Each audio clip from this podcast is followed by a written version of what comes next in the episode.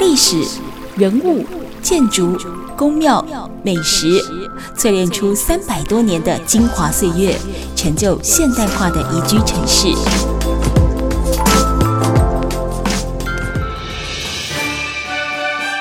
走进台中故事馆，处处有惊喜，句句有故事。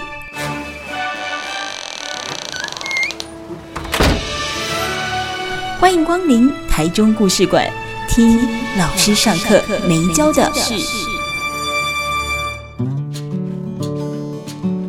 Super 九九点一大千电台台中故事馆，我是念慈。每个礼拜六的晚上六点跟礼拜天的晚上七点，都会跟大家分享一个老师上课没教的事。今天呢，我们来到了彰化哦。台中跟彰化，你说很远吗？其实也不太远哦，大概平均可能半个小时到四十分钟，你就可以跨入彰化县的县界，半日生活圈 或者是小时生活圈，就是在你一小时之内，你就可以跨到那边的一个县域。那今天要跟大家分享是之前我们也谈过的一个叫做和美小镇哦，过从过去的一些数据跟资料来看，它除了就是说以人口密度来讲的话呢，算是彰化县的第一大乡镇，人口密度非常的高，也算是台湾人口第三多的一个地方，人很多很挤也很满哦。那其实除了说人口这部分是我们以比较科学的数据来看，它过去其实有一段辉煌的历史，在纺织在散业当中也都是让很多人记住和美这个地方哦。那更甚至我不晓得大家如果说进到和美的时候，如果有认真仔细的看那个路牌的话，你会发现到前往和美的那个地方，它有一个小小的一排，然后有一个挂号写着“织女的故乡”。哦，所以这边是牛郎才可以进去吗？哦，北贡会被骂。那其实大概可以看得出来，和美这个地方，它曾经有过可能跟布、可能跟纺织相关的一些文化跟历史，也造就了。当地的一个经济奇迹。今天节目当中，我们就访问到来自于彰化和美，可能你也去过这个地方，相当有名的卡里善之树馆长林冠汉，冠汉来到现场，你好，各位听众朋友，大家好。是牛郎才能去的地方，和回去被和美人打死。不过，我想冠汉想呃，先请来跟我们分享一下哦，卡里山之树哦，这个地方其实在网络当中有很多人去到你们那边拍照打卡，它的确是一个新的观光。的景点，但它其实背后有更多文化跟在地的意涵。我觉得后续我们可以慢慢再来聊。不过，先从卡里善之树这个呃地方的一个命名，它其实也相当具有和美的意义。是不是先跟我们分享一下？是卡里善之树的卡里善，嗯啊，很多人都问说这个是什么意思？对，那其实它这个就是和美镇的古称。嗯哼，那诶、欸，很多人说，诶、欸，像那和美镇的古称，这个是台语喽，还是日语？哦那其实都不是，都不是，它是平埔族巴布萨族的族语。嗯、那就要讲到什么意思了。那卡里善是一个人乐交界，嗯哼，然后气候温和，嗯环境优美的地方，嗯哼。我刚才有停顿了一下，我有发现，没错。所以其实加起来就是我们和美，嗯嗯嗯嗯嗯。呃，等于说从平埔族那个时代，或许是因为它的地理环境，或者是说因为它的居民哦的人口跟个性也好，所以我们后续把这个平埔族语翻译成和美这样的一个代表地名的一个名词，那你把你这地方叫做卡里善之树，你是希望说能够从呃这边去彰显到呃彰化或者是和美什么样的一个意义呢？那其实卡里善之树当初的命名就是我们在那边的那一棵雨伞树哦。嘿，那我们其实那时候也找了，就在找资料说我们要取名字嘛。对。那刚好我们就在维基百科嗯哼找到这个很很美很美的这个卡里善这个名词。对。那伞跟善又有一个谐音。嗯哼，对，所以我们就说，那我们就把这个雨伞树叫做卡里善之树这样子。那和美镇它是织女的故乡嘛，对，那曾经也是制伞的重镇，嗯嗯，所以我们也是希望说这一棵呃台湾原生种的这个苦楝树，嗯嗯，嘿，然后把它取作叫做卡里善之树，嗯哼，那其实翻白话文它就是和美的树的意思，嗯哼，就是要希望让大家认识说，呃，和美曾经制伞的这个风华，嗯哼，它的根源甚至它的发迹，那包含它的一个很重要的精。精神可以从这边发散，对不对？那因为我稍微看过资料，就是说卡里山之树，你的老家所谓在那个地方哦，其实咱白地公和这些环下峡谷哦，环社社区哦，但你几条得讲环下哦，这个时候在在在讲哦，这个不怀好意不是，就是说，就是说过去我们可能在台湾有非常多的这个，你刚才提到平埔族哦，那汉人陆续进来，从沿海慢慢往内陆啊，一直开垦的这个过程当中，这些呃，有些人会说可以加光比工啊等等啊，那不管怎么样，它都会有一种地位上的一个优越感。似乎环社社区当初也是这样子的一个平埔族的聚落，所以跟我们聊一下环社社区的背景。那个环社社区啊，刚才讲的环下哈，嗯嗯，那大家现在讲台语还是在叫环下，对，那是在光复之后，他就把它改成叫环社，嗯，就是比较好听的名字这样子。那其实那时候，呃，我们这个里，它早期就是一个平埔平埔族阿树社的一个聚集地啊。嗯嗯。那在日据日治时代那时候，就把它分成东四社跟西四社。嗯哼。嘿，如果大家有机会打开那个 Google 地图，然后帮我搜寻环社里。嗯嗯。那它其实现在也是就把那个范围画起来之后呢，会写东四社跟西四社。能跟大家说明一下，环社的环要怎么样搜寻？呃，我们就打归还的还，OK，社区的社，嗯嗯，环社里，嗯嗯嗯嗯，所以其实，在 Google 当中，其实也是可以看到一些简单的一个文字资讯嘛，对不对？那目前在这个环峡峡谷这边，或者说你住家的这个附近周围，还有没有可能可以看到过去一些环峡峡谷还是卡沟炸沟绕一种呃痕迹或遗迹呢？呃，其实这部分真的是蛮少的，嗯，因为我们又靠近那个大肚溪，嗯，所以像之前呃很那个八七水灾的时候，哦，其实也都是有一些灾灾害这样，哦，可能冲掉还是什么的，是是是，嗯，那就是像我们之前呃那边有一个百姓公庙，然后就有呃之前我们居民可能在呃盖房子的时候，就会有时候会挖到一些先人的一些遗骨，哦，对，那那个就是就。看那个骨骸的形，就真的就是很像这个平埔族的这种，嗯呃，他们的那种骨。所以有考古的这个呃专家或什么有去看过是吗？还是其其实也没有，就是大家就是传来传去，嗯。那我们就是把它收集在一个百姓公庙，哦，然后咱们给他就是供奉这样子。嗯哼哼哼，也算是当地的原住民啊。是是是，是，对。是。那我想问一下，就是说，我让健忘大吉隆还乡还乡吼，那居住在那边的住民吼，对于这一段的这个历史，他。呃，了解的大概还剩下多少人？因为你知道，就是一代传一代。那如果说他并没有被呃正确的这个留下来的话，哦，光靠这个口耳相传，其实我时阵立刻连沙钢筋的民间都会背下来记，个何况是沙坝当井还是沙杂当井，可能会有很多的这个漏失掉。目前你看呢？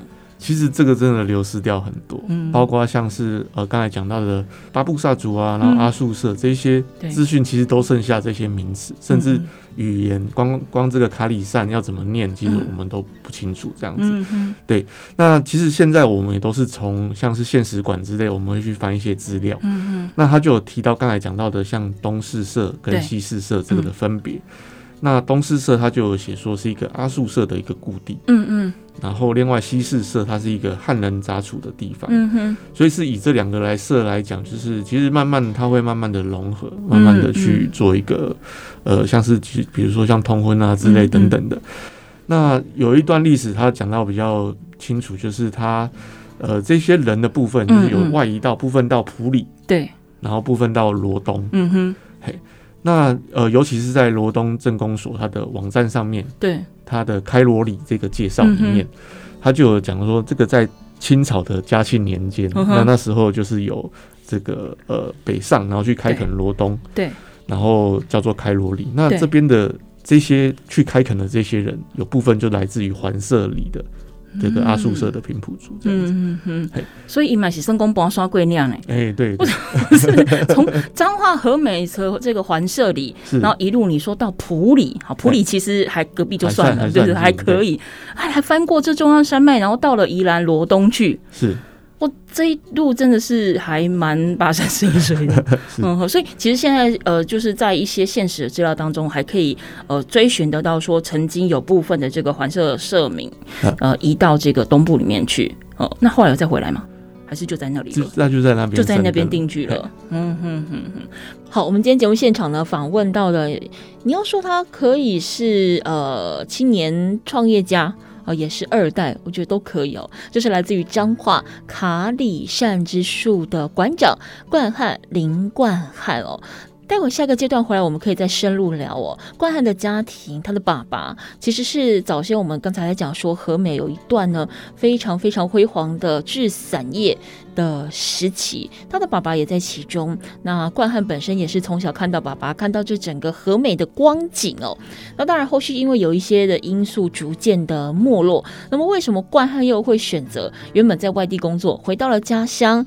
那么不只是继承家业之外呢，也开始从事一些。在地文史发展的工作，我们待会下一个阶段回来继续聊。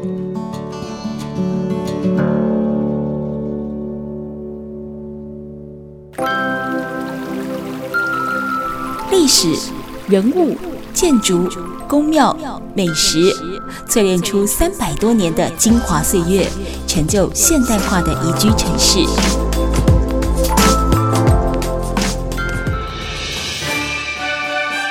走进台中故事馆，处处有惊喜，句句有故事。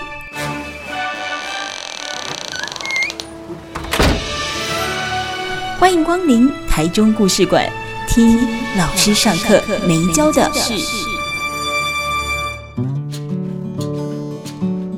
台中故事馆，我是念慈，也欢迎大家呢可以上到脸书粉丝团哦，搜寻台中故事馆或者是大千电台念慈哦。那么也会把一些简单的文字资讯，关于当周访问来宾的，大家也可以上网去浏览去观看。那不只是看，他拜托还帮我按赞，那也一起分享，让更多呢人可以知道呢精彩的在地故事哦。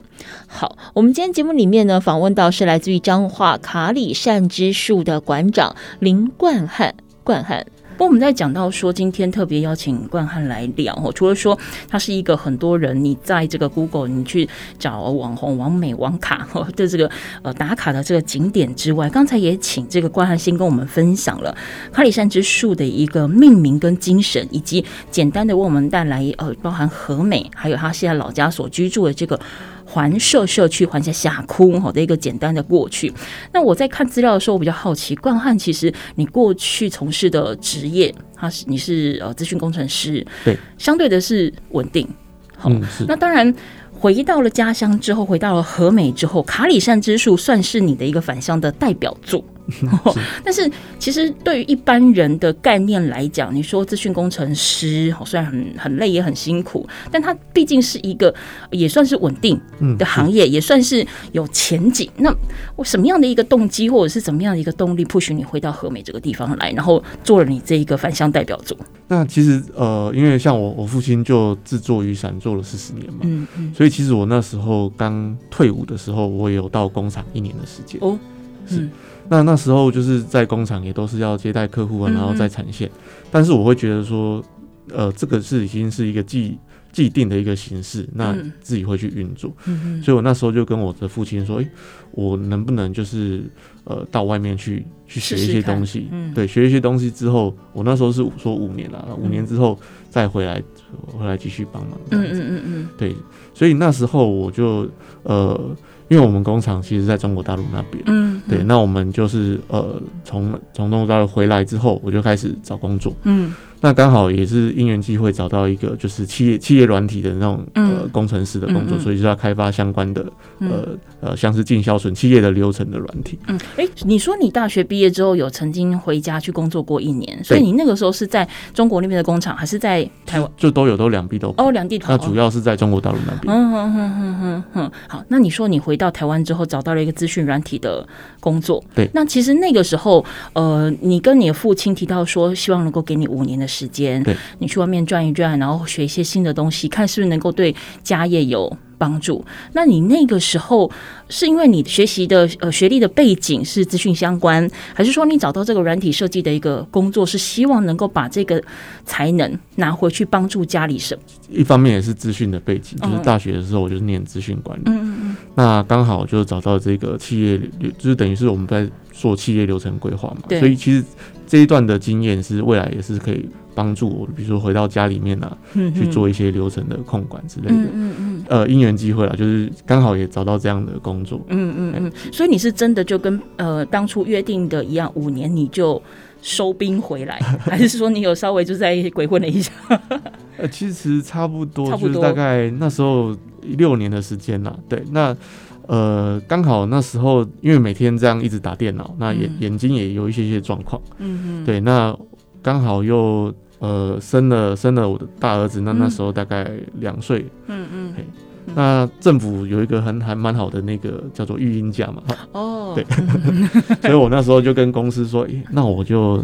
请了这个半年的育婴假，嗯，对，然后照顾小孩这样子。嗯、哼那时候就刚好回到回到呃家里面，然后照顾小白天照顾小孩。嗯哼，那刚好社区在上呃农村再生的课程。哦，嗯，是。嗯，那我妈是社区的职工，是。她去上了这个课程，她上了一堂课，说对、欸、这个老师讲的还蛮有趣的。哦。那你晚上有时间也没事，就是呃、欸，因为我老婆晚上就有时间带小孩，我说、欸、那我们你要不要来听听看？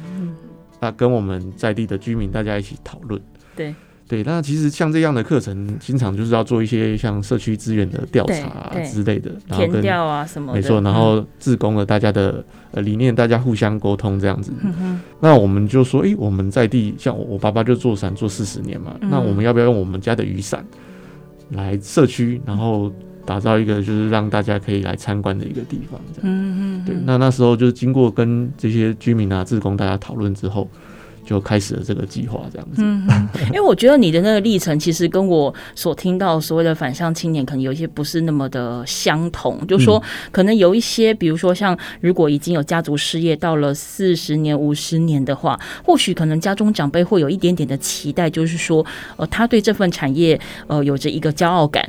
好，他有一个荣誉感，哦，他所以他希望说他的下一辈，不管是男是女，都可以希望回来再支撑这个家业，继续让他呃拓展。好，这是一种。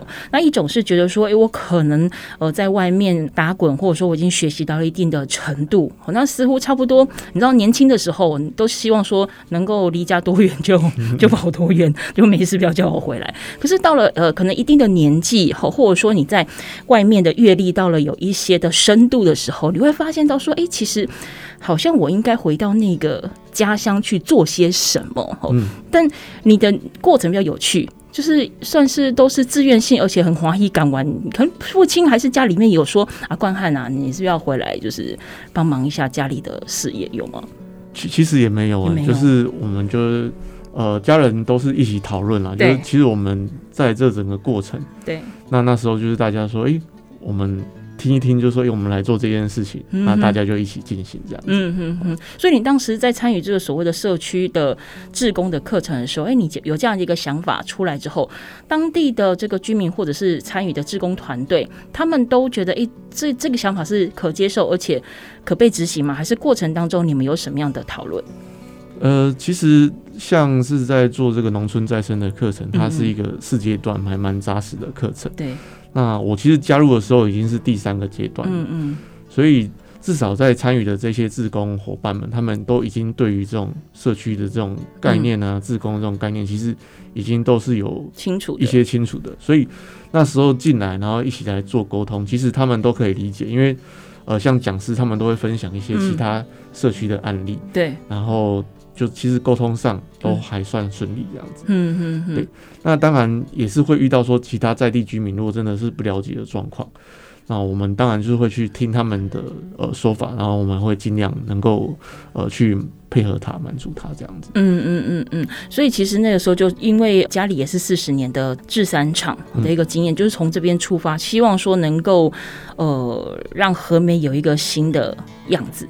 是吗？哦，好，接下来我想要问的就是说，当然你呃曾经就是在台湾跟中国两边工厂这样两边跑，那再者你也其实曾经到其他的公司，就是跟你家的这个伞业完全无关的公司去工作。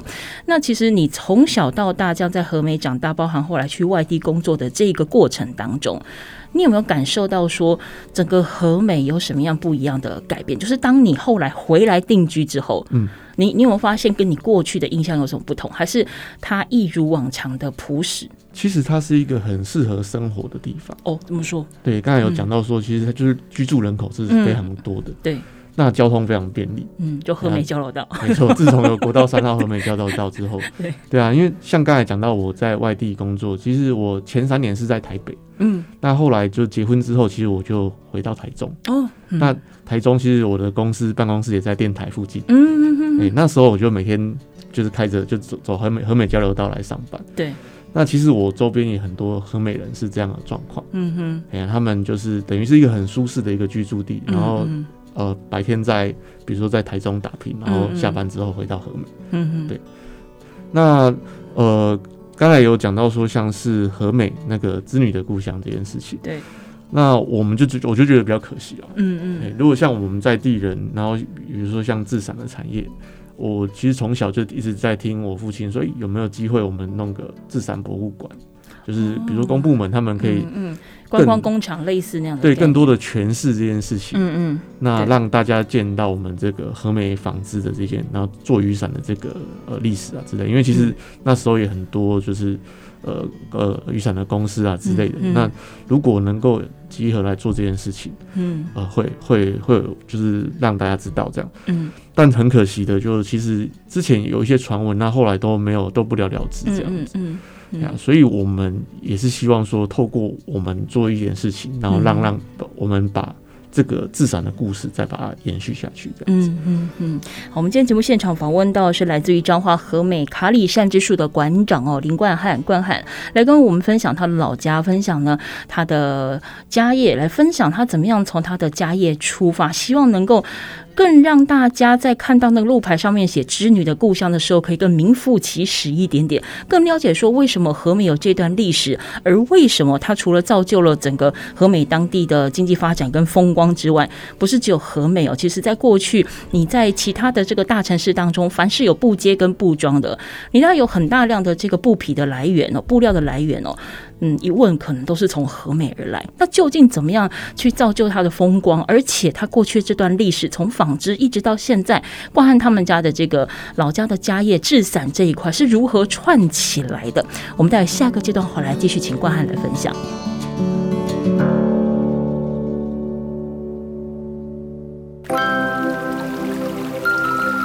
历史、人物、建筑、宫庙、美食。淬炼出三百多年的精华岁月，成就现代化的宜居城市。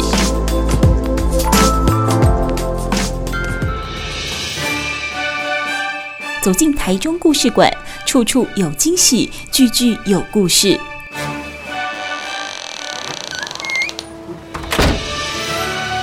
欢迎光临台中故事馆，听老师上课没教的事。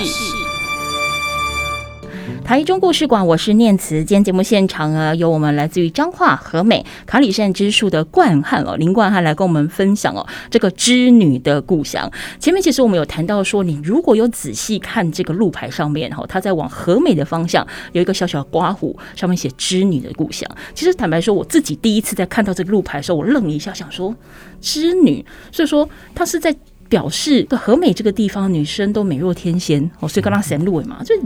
好像也不太对，怎么会把这样子的东西放在地标上面？他到底想要知道是什么？那也就是因为，呃，之前我们有访问到了文学工作者，包含这一次要访问冠汉的时候，去查询了一些资料之后，才发现哇。和美这个地方，它其实小有来头。虽然说它是一个小镇，人口密度高，那我们也谈到说，为何叫做织女的故乡，是因为它过去可能在六七零年代的时候，承载了台湾非常大量纺织业的一个原料的来源。好，那刚才其实关汉有提到哦，你们自己当地和美人可能也会觉得有点可惜，说好像没有办法真的很有什么样的产业，或者是有什么样的合作的计划，能够把织女的故乡在和美这样子的一个。光环继续撑起来哦，那你们当地的一个呃居民的看法又是什么？呃，其实像我呃最近有接触到一些就是更更年轻的族群，嗯嗯，他们其实真的就会不不明白这个历史，子女的故乡的历史，嗯嗯，那我就会觉得很可惜这样子。所以其实像我们自己一直在做的事情，就是哎、欸，怎么去让大家知道自己的故乡，然后是和美，然后有这样的产业。对，对啊。那我觉得像我们和美，其实它交通很方便，就是刚才有讲到的国道三号和美交流道。对，对。但是其实如果你有机会开车下来，然后进到我们的和美交流道的时候，你会发现它的路标。它会指向其他的地方，对 对对，就好像是一个客栈还是过客过去的地方。没错，它就是像它就会指向鹿港的。对对对，对啊，那我们就好像是变成一个经过点这样子。嗯嗯，它就真的是交流道，它是一个交流道。那像是往彰化市啊，往往鹿港，其实都很方便。对，那。我会希望说，既然交通那么便利，有没有机会大家可以停留下来？嗯嗯嗯。那这个就是我们呃卡里善之树一直在努力在做的事情，这样子。嗯嗯是嗯呃，为什么我一直说冠汉他的这个卡里善之树是很特别的一个地方？是它不纯粹为继承家业而来，它更多的是希望说，因为我的这个老家，我的根在这边，它其实是一个很美的地方，是一个很有故事的地方。但为什么真的就是大家只把它当成和美？交流道，它就是一个交流道，都是一个把这个人潮观光，甚至我们讲钱钱流吼，导引到其他地方去。这不是说其他地方呃好与不好，但它就是一个看起来是地利之变，但似乎好像没有把这个便。便利的便哦，带进和美去，它是相对比较可惜的哦。那不过我们又说来，就是说冠汉呃老家的家业就是一个四十年的制伞厂哦，但是我们也必须要讲伞它的一个主结构，就它的我们现在讲就是钢骨啦。哦，那以前可能是铁。或者是不锈钢或之类的，那当然很重要，就是它那要能够遮阳避雨的那个伞布。好，那讲到了这个伞布，其实就可以回推到这个和美，它过去在这个纺织业一个相当重要的发展。可是，可能很多人会质疑说，嗯，和美听起来或者是看起来，我所了解的那进展的卡贼嘞。哦，好像农业活动是比较活络一些些的，而且稍早在一开始的时候，冠汉有提到，因为在和美在大肚溪边，嗯，好，那所以它的那个水资源也相对丰富，灌溉也很方便，怎么会跟纺织？因为纺织好像我们讲说过去印象中的这个呃家庭级工厂的时代，哇，多多塞给给给给扣扣给给扣扣，跟和美怎么能够画上等号？那像其实和美啊，我就是其实像呃，在荷荷兰统治的时代，那时候呃，因为那是一个大航海时代嘛，对，所以那时候的呃，像是织布啊、织品，它都是从呃，就是类似像中国大陆啊或其他的地方这样子外外来的这个呃，算是贸易过来的，所以我们这边主要还是以务农为主。对，那真正的这个纺织的产业的开始，是大概是从日治时代才开始。嗯。那在那个旧社会时代，那时候妇女她是需要那个裹有裹小脚的那个传统。哦，对，所以呃，像和美那时候就是一个这个呃主要的生产区域，你说的裹脚布的生产，对对对，所以它其实也是奠定了这个呃就是技术的一个基础了，嗯嗯，对。那后来在日治时代的后期，嗯嗯，那那时候就是有一个什么暂时动员经济，就是要控那个。他们那时候要要控管控管这些资源的时候，嗯嗯，那那时候和美就有个业者，他就是以民生必需品，他去申请说，呃，制造白脚布，嗯，然后像渔网线、纱线，嗯哼，这种开始来销售，来做一个做一个开端，这样。有点像是好像以前我记得，不管是日治或者是说战后，嗯，哦，就是呃国民政府那个时候，很多资源都是被统一列管的，所以如果你好像你要买卖好，或者说你必须要制造的话，要请牌。对，就是你要去申请，有点像是现在盈利事业登记证的那种概念，对不对？呵呵，所以他们就是又运用这个就是必需品，然后开始了纺织的这个、嗯、这个产业这样子。嗯哼。那其实，在最大最大的那个时期是在在美元美元，就美国人会给我们政府一些资源那时候。对、哦。那那时候美国他提供棉花跟棉纱、啊。对。对，那这些政府他就给这给业者。所以，因为业者开始有了利润之后，嗯嗯，我们和美的那个纺织厂就开始相继的一个成立。嗯，因为其实我那个时候也有点好奇，就说奇怪，那当然像你刚才讲说，一开始因为有裹脚布的需求，所以我这边开始奠定了一个纺织哦，就是家庭呃做工的一个基础。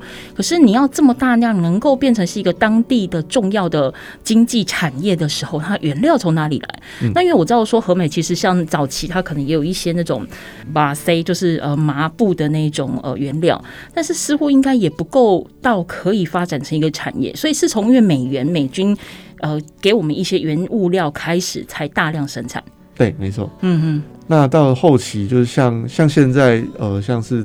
那个服贸，服贸的那种，嗯、像我们的伞布大厂服贸，嗯，它的这种机能布是做的很好的。对。那其实他们最开端，他们现在在斗六，那它是由就是我们这边的那个台硕的那个台化，跟我们、嗯、我们在地的纺织厂一起去，就是开这个服贸这个公司这样子。嗯，对啊，所以其实跟我们和美也是有这个很大的渊源。嗯。然后造就了现在一个机能布的一个这么大的一个公司。嗯嗯。可是如果说从这边我们看到了这个纺织业的一个开端。但是它怎么进到伞业？因为好对我来讲，比如说伞，我们现在好像是很居家又一般，我可能遮阳啦、避雨啦，然后人手一把这个伞，其实还蛮正常的。可是，在早期的那个农业时代，或者是说我们开始有这个活动经济的时候，坦白讲，我不认为在和美这个地方，这些人来要，就是说他怎么样开始会想到有这门生意可以做？他那时候其实算是一个在推动那个家庭集市工厂的一个嗯。这个部分嘛，嗯、那开始就是除了务农之后，大家在客厅就开始在做一些手工啊之类的。对，那一方面就是雨伞呃那个和美这边有这个纺织的一个基础嘛，嗯嗯，那开始就有业者他们就开始用这个呃材料去做伞骨的部分，嗯，然后就开始呃家家户户开始再去绑伞骨啊，嗯，然后去去做这样的呃。自产的一个产业，圣恭喜变巧的对啊，就是反正原料变变，那看还可以变出什么样的花样，那我就是反正多变一个花样就多赚一份钱这样。没错，嗯嗯。那像呃，在以前的记录，在七零八零年代那时候，对，呃，那时候台湾有那个雨伞雨伞王国的一个美名，对。那全球有七成的雨伞，嗯，都是台湾这边生产。这么高？是。那 那时候有一半的量，对，就是有和美这边这个区域这样生产出去。嗯哼。好的，台中故事馆今天呢访问到的是来自于彰化的卡里善之树馆长林冠汉哦，来跟我们分享的。他的家业和制伞业，爸爸制伞超过四十年了，那也同时见证了台湾的呃纺织，还有包含制伞业的起落，还有什么样的精彩故事？我们待会下个阶段回来继续聊。